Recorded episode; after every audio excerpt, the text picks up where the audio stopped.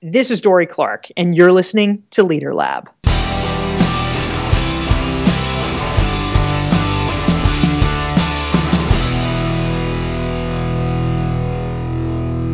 So who are you and what do you do? I'm Dorie Clark, and right now especially, I am the author of Stand Out, How to Find Your Breakthrough Idea and Build a Following Around It, which is newly released from Portfolio Penguin. The amazing, outstanding, best-selling Stand Out. Uh, I'm saying that, uh, we, it's too soon to know, but I'm saying that prophetically. So there you go. Um, people, even long-term listeners to the show will be familiar with your ideas, and even short-term listeners to the show will be familiar with ideas, because we, we talked a, a few months ago Uh, several months ago, actually now, about your previous book, Reinventing You, which was all about sort of building that brand, et cetera. And I, I got a ton of really good feedback from that, because uh, a lot of the people that I get to interact with on this podcast, like we, we always talk about bridging the gap between uh, research and practice and all of those great things. And a lot of people who listen are people who are trying to do that as well. Right. So there's this whole great, I mean, I, I love your work because I'm trying to figure out how to build up thought leadership. Right. And then there's a whole group of people who are listening because they're trying to do that. And to be honest, even if you work inside of an organization, to me, this is a big part of uh, succeeding in twenty-first century corporation or startup is being known for having your great ideas. Right. We're an ideas economy now. Is that sort of the reason for the book? I, I don't want to put that in your head, but maybe it was. No, I, I think it's really true, David. I mean, part of the reason for the book for me personally was that this was a problem that I wanted to solve. I wanted, uh, you know, for my own interest and benefit, I wanted to figure out, why is it that some people get to be recognized experts in their field? How how is it that their ideas break through, that they break through? Because that was something that I wanted to do with my own career. And I figured, why don't I research it and explore it and then tell other people how to do it as well? Uh, because, you know, I... I want the best ideas to win. I want uh, people with smart things to say to get noticed. And unfortunately, too often in our society, the loudest voices win. And instead, I want the best ideas to win. And that's only going to happen if people have equal access to understanding how that process works. Yeah, a- absolutely. And and I want to mention, by the way, this isn't some sort of internet marketing thing where I make thousands of dollars or you make thousands of dollars selling secrets of internet marketing to internet marketers, right? Dor- Dorie has been influencing, uh, has been a thought leader for a really long time, um, and has been speaking to the community both about sort of their personal brand, how do they how do they get the ideas that become the ideas they become known for, how do they build out those circles, et cetera. So she she has practiced what she preached for way longer than this book. Right. Um, but what I love is that almost took a look back at her own success and thought, hey, how, how did this happen? Right. Let's let's figure out that framework and let's get some research behind it and, and all of that, which is great. The book is really cool to me. The book is divided into, you know, the, we use this term um, thought leader. And you, you actually, I love you call it break, finding a breakthrough idea and building a following around it, which to me is the two sort of words inside thought leader. Right. Thought implying you have to have an idea. And then leader implying you have to have people who are following you for that sort of idea, right? So let's let's start there with the idea, right? How do I fi- figure out? I've been, I mean, I've been at this podcasting thing for like five years. Dorie, how do I figure out my breakthrough idea? Well, you know, in, in a lot of ways, David, um, the the idea finds you. Uh, and and what I what I mean by that is actually um, I, I think back on my first book, Reinventing You, and th- you know there were a lot of things that I was interested in, a lot of topics, and uh, and what I ended up doing was um, b- was blogging. And the the reason for that was that I wanted to to write books, and I basically heard back from every publisher, oh, sorry, you, you're you, you're not allowed to write books. You can't do that until you get more famous, until you build a platform. And so as part of that, I just started blogging like crazy and you know writing a bunch of ideas. And one of them was this uh, was this piece that I did for the Harvard Business Review, and uh, and that that one kind of caught fire. And it became popular enough, they asked me to turn it into a magazine piece for H B R, which then became my book.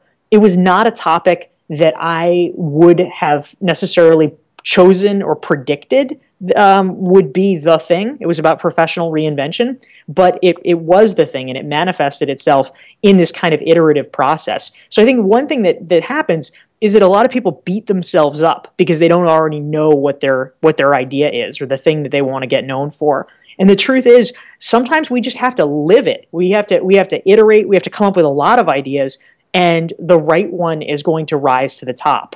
And there's diff- but there's different things that you can do, as I talk about in Stand Out, in order to hasten this process of going through and getting closer to what your big idea is going to be. And so, you know, just one example is combining disciplines, for instance. I mean, I talk about uh, folks, you know, your your listeners will be uh, familiar probably with uh, with the lean startup methodology, which is, you know, sort of sweeping the startup and entrepreneurship world. And, you know, that that is now, uh, you know, this best-selling book by Eric Ries. But where this came from was the hybridization of something completely old school, which is the industrial processes from car manufacturing. I mean, lean methodology was pioneered by Toyota, and Eric Ries took it and melded it together with startups and tech entrepreneurship and created something really new from it. So if if you're willing to take seemingly disparate elements and put them together, that can create something that's a, a really fertile ground uh, for new ideas. And not everything is going to be right, but if the more ideas you try out and, you know, the, the more you head in that direction, um, the more signals you will get that shows you, okay, you're you're on the right path now. Yeah, I think that makes a lot of sense, and to me, it's funny. Your your story sort of mirrors my own as far as the idea following you, right? The, this podcast actually predates my first book, right? We were doing this for a long time before we hit the book, and the podcast is about leadership, innovation, strategy. Those are my three words. I, the the idea for me is the intersection of those three fields, uh, especially from an evidence-based perspective, right? But I was working on a dissertation and studying specifically that innovation thing when I got the call from the literary agent, right? And so it's like, if you ever thought about writing a book, you're like, well, here's what I'm working on right now. Right. And it's really funny because there are two sort of groups of people, people who know from the podcast leadership, innovation, strategy, and people who see myths of creativity and like, ah, you're a creativity guy. Well, no, I'm about the intersection of leadership, innovation, and strategy. This was just the first in a pitch of a lot of really, really good ideas. So I think you're absolutely right. It's like like all overnight overnight successes, it takes ten, twenty years to uh, to get there. Right. ten, twenty years to be an overnight success. Um, and I wonder how many other people are in that. in that boat, right? Which I think is really, really quite interesting. So we have this idea, and now it comes to what, what I really loved about Stand Out was the clarity of thinking of sort of not not levels like a video game where you level up, but kind of, right? Or or you could call them sort of concentric circles, but the different areas of influence as you're sort of growing your influence and building a following. And you outline this in three different chapters. We'll, we'll go through each one in turn, but the, the three are, are sort of your net, we're building your network, building an, an audience, which is different from your network, and then building a um, kind of a larger following or a community around those sort of ideas. And let's, let's take those sort of in turn, starting with this kind of network idea. Now, the network is not the audience. So what is the network? So the network is is kind of the, you know, the initial stage that you need to build. Those are the people that you have a direct personal connection with. So, you know, we all start out with a network of some sort. You know, your your friends, your colleagues, the people you already know. And in many cases, they can actually be really valuable to you as you, you know, come up with your breakthrough idea. They might be able to provide um, important feedback to you. They are people who can help you refine your ideas. They can give you initial support. You know, maybe someone uh, can give you a speaking opportunity or help you connect to the people you need to know. Um, so you've got you've got the people who are already in your corner, and then the, you know, there's this there's this part where you need to expand your network because almost certainly, for you know, unless unless we're talking about the Bill Gateses of the world, you probably don't already know everyone you need to know to make your idea spread and be successful. You've got to expand out. And so in, in Stand Out, I actually uh, talk about strategies that people can use to build this kind of, you know, one-to-one personal network, uh, because that that's what's necessary to get you to the next phase where a larger audience can even be exposed to your ideas. Hmm. So, um, and I heard it. I, I heard you say it one one other place, and I think I've read it. But I, I love this idea too of figuring out sort of these three levels are who you're talking to, right? So your network is you're having one-on-one conversations. Your audience is one to many, and community is many to many, which is the goal. I don't know. I don't know if I have many to many yet. But hey, if you want to sign up to be one of those many's, shoot me an email. Um, so we move there from network to your audience, which is which is a totally. I mean, some of these people, I think, and that's actually been one of the hardest things for me is that some of these people become your network. Some of them were already in your network, but still, the audience is a different thing than your network. Yeah, absolutely. And so as you begin to to share content, um, you know, if, if you have an idea, clearly it can't just stay in your inner circle. If it's something that you care about, well, you want to spread your company, you want to spread a social cause, whatever, uh, it needs to get out to the wider world. And so if if you're just all the time talking one-on-one to people, that doesn't really scale. You've somehow got to find scale. And so oftentimes this is this is really what people think about when it comes to marketing. They think about, oh, well, it's giving speeches, it's writing blog posts, it's appearing on podcasts, that kind of thing. And that is, you know, really uh, a, a sort of critical turning point, because you are communicating one to many. And so the distinction that I have in, you know, a network is people that you know and have, you know, sort of two-way relationships with. An audience is where the other people are hearing from you, but you don't necessarily know them personally. I mean, if we're if we're talking about, you know, like a concert or something, Taylor Swift has an audience. She can't possibly have a one-to-one relationship with the thirty thousand people who are in the stadium. So w- where do you think, though, that um, a lot of people, to use like Taylor Swift, uh, which is a terrible example, but let's go with it. To use Taylor Swift as an example, a lot of, a lot, and I, I say that only because I'm not this, a lot of people sort of feel like they have that one-to-one, especially in a digital age, have that one-to-one connection with with the the person, even though they're just in the audience, right? And I and I wonder, I call it, to me, I call this the, sort of the Facebook problem, right? Is that sometimes you don't know who is supposed to be a Facebook friend, fan page, not connected to you at all, et cetera. And so you you've actually written a lot about sort of how this works in a digital era too. But yeah, how do you, I don't know, how do you know what category? I mean, other than the one-to-one relationship, how do you how do you keep those separate, as it were? Yeah, yeah. And it, it's interesting. Um, I mean, you know, there doesn't have to be a hard and fast rule, too, about keeping things separate. It's really more a question of time and scalability. Um, you know, some of those people who are in that circle of, you know, let's say thirty thousand people who want to be Taylor Swift's friend, uh, some of them are actually going to I think be- it's a little more than thirty thousand. Yeah, exactly. Yeah, so, so you know. It, thirty thousand people who want to be Dorie Clark's friend. How's that? Hey, there we go.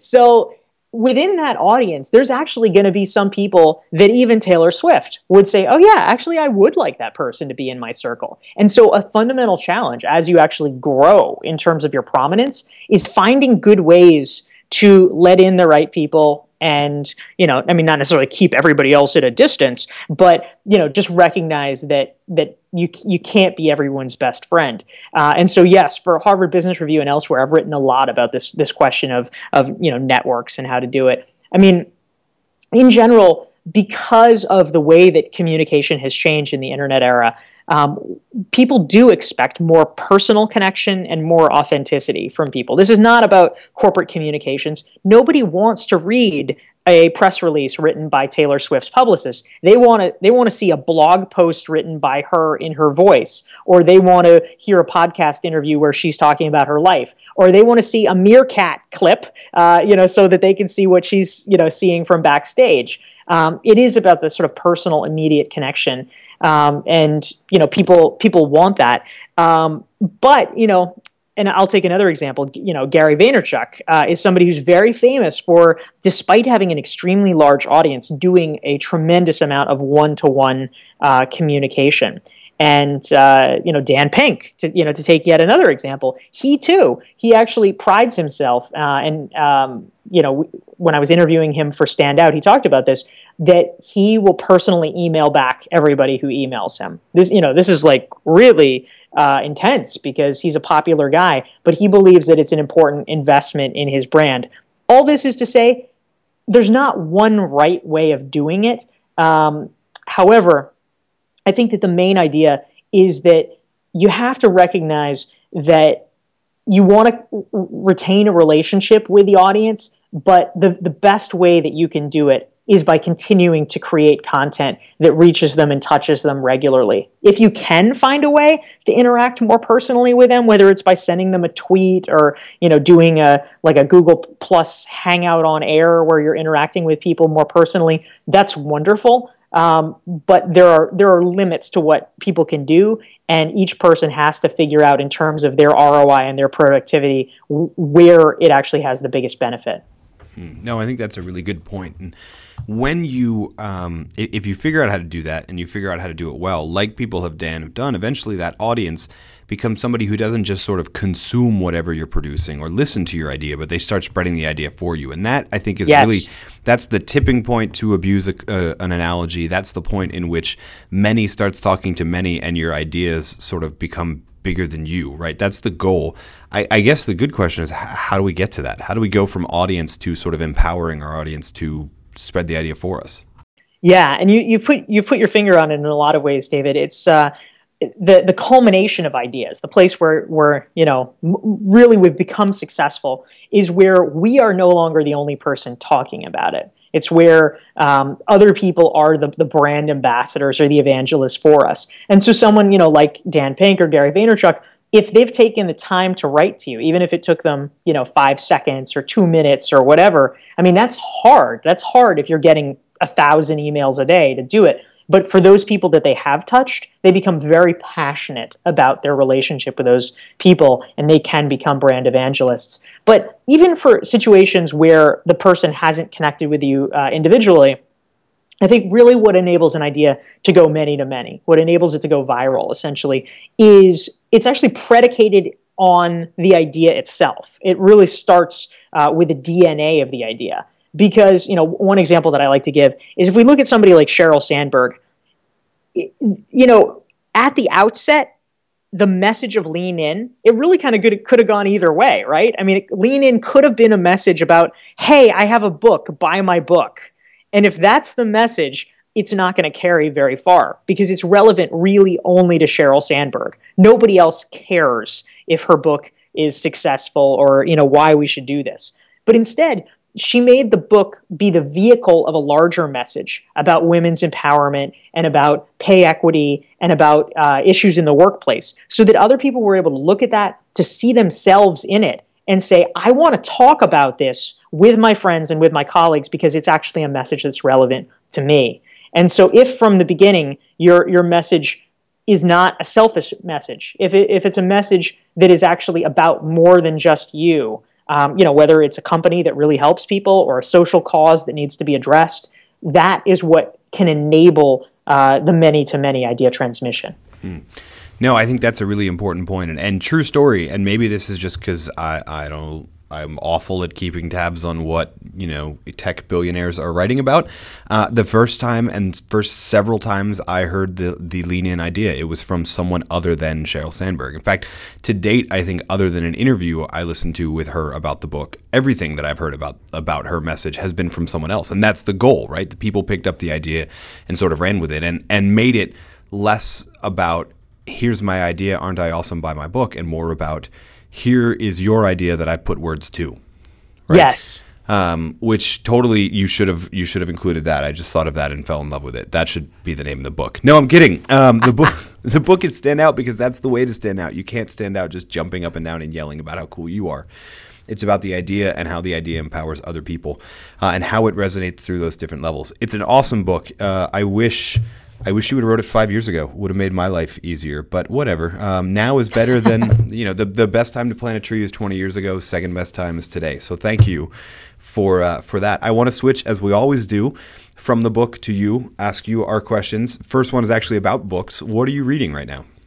Uh, right now, because I'm, I'm taking I'm taking a little uh, sort of recreational break from some of the more how-to business books that I often read, and so uh, I I got a review copy of a book that I just I decided like, wow, that's so wacky, I have to know more about it. It is called um, the The Great Beanie Baby Boom, I think that's the name of it, uh, by a guy named Zach Bissonette, and it is it is a chronicle of why Beanie Babies in the nineteen nineties became so incredibly popular, and then the market just like evaporated. So uh, the the guy who founded it is just this this kind of crazy character, and uh, so we're we're delving into his story. It's a little like kind of Willy Wonka-esque. That's cool. So speaking of ninety-five bubble throwbacks, right? So I was just listening to an episode of the Planet Money podcast that talks about Beanie Babies first, and then it talks about Magic: The Gathering. You remember Magic: The Gathering?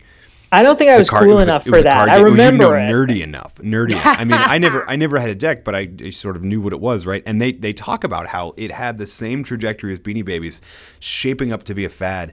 And then they actually started taking steps and changing their business model to make it sustainable. And twenty-some years later, they're still around. I mean, Beanie Babies still are too, but they're not really getting thousands of dollars for Beanie Babies anymore. But this card game is sort of still around by taking the lessons of Beanie Baby and like changing the history, which really cool. So as you're reading through that, check that out. You should listen to it. It's it's really quite interesting. Whoa, um, nice. So there you go. I'll I'll email you the link when we get off here if I can think of it, if I remember it. Um, so that brings us to the next question, and I already know the answer, but uh, Stand Out is out, and here's what's really funny. Normally when we when we do an interview with a guest right around before or just after they launch the book, right, I ask the question, what's next for you? And everybody goes, oh, I have, I'm just trying to get this message out. The book is out. There's a ton of work. I'm just, I'm really focused on amplifying that. You have a little bit of a different answer for you. Dorie, what's next for you? Yeah, I am. I am kind of cruising, cruising into another, uh, another little micro project, which is that in June I have an ebook that is coming out. Uh, it is, uh, you know, also with my same publisher, and uh, you know, we'll we'll have that released on Amazon and elsewhere. It is an ebook about networking, and uh, it is an adaptation of Uh, Forbes posts that, that I've done over the past couple of years, but uh, I put them together in all new ways. So it's uh, I, I like to think it's a pretty uh, interesting and cohesive narrative for people who uh, want to figure out how to do networking the right way and not be skeezy about it. And another book I wish you would have written five years ago. So thank you for that. No, I'm kidding. Um, I think, I mean, there's a lot of really cool stuff. Like I, I, as I read Stand Out and I think about what it means for this, this uh, notion of networking, right? There's already implications that are there. So I love the idea of taking that and spelling it out and making it easier uh, for me. So thank you for that. We're looking forward to that. Uh, in the meantime, again, the book Stand Out, How to Find Your Breakthrough Idea and Build a Following Around It. Dorie, for the second time, thank you so much for joining us inside the Leader Lab. David, thanks so much.